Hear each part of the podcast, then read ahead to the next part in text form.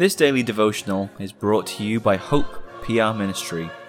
We would love to hear from our listeners, and we ask that you would contact us at hoperwc at gmail.com with any feedback or questions you might have. We hope that you are edified by this content.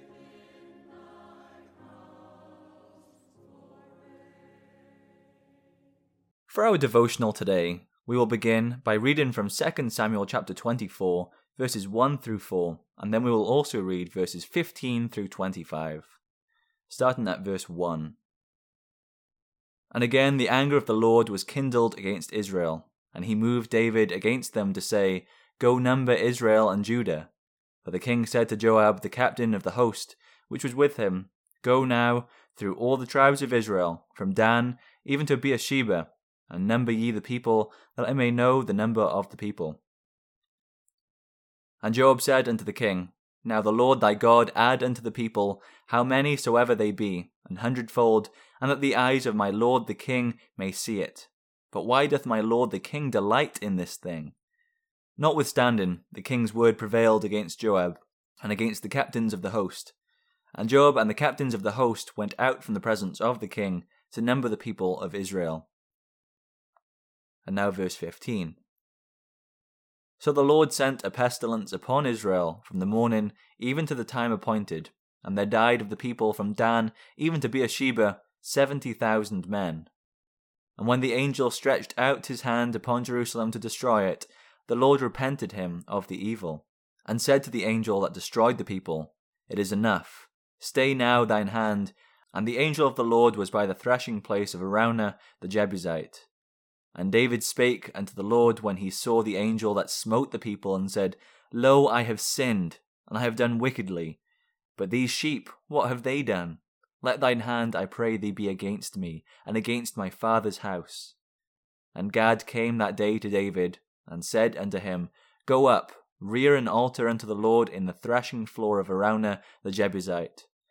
And David, according to the saying of Gad, went up as the Lord commanded. And Araunah looked, and saw the king and his servants coming on toward him. And Araunah went out, and bowed himself before the king on his face upon the ground. And Araunah said, Wherefore is my lord the king come to his servant? And David said, To buy the threshing floor of thee, to build an altar unto the Lord, that the plague may be stayed from the people. And Araunah said unto David, Let my lord the king take and offer up what seemeth good unto him. Behold, here be oxen for burnt sacrifice, and threshing instruments, and other instruments of the oxen for wood. All these things did Araunah, as a king, give unto the king. And Araunah said unto the king, The Lord thy God accept thee. And the king said unto Araunah, Nay, but I will surely buy it of thee at a price. Neither will I offer burnt offerings unto the Lord my God of that which doth cost me nothing. So David bought the threshing floor and the oxen for fifty shekels of silver. And David built there an altar unto the Lord, and offered burnt offerings and peace offerings. So the Lord was entreated for the land, and the plague was stayed from Israel. Once again, David's old man of sin rose up against him. A sin common to all of us grasped him so tight that he could not be dissuaded. This common but great sin was pride. If there is anything that can wreak havoc in the church quickly, it is the sin of pride. Pride causes us to say and or do things which are so vile in the sight of God. Pride causes brother to sin against brother.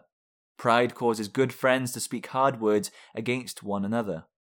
We must constantly fight against this tool of Satan. If we wish peace in the church, we must put aside pride in ourselves and seek pride in God's name. The whole nation felt the sting of God's wrath against David's sin of pride. Let us pray that he will spare us from this sin. The Psalm Choir will close for us today by singing from Psalter number 36.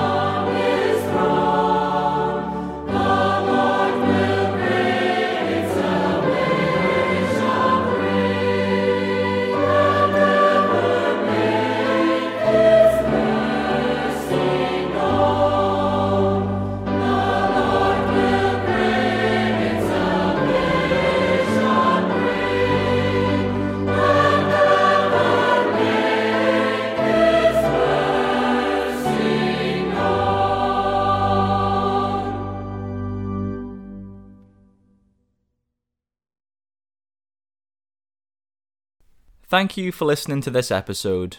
We encourage you to visit our church, Hope Protestant Reformed Church in Walker, Michigan. Our services are at 9:30 a.m. and 5 p.m. on Sundays. If you wish to learn more about us, please contact us at hoperwc at gmail.com and we'll be happy to help with any questions you may have.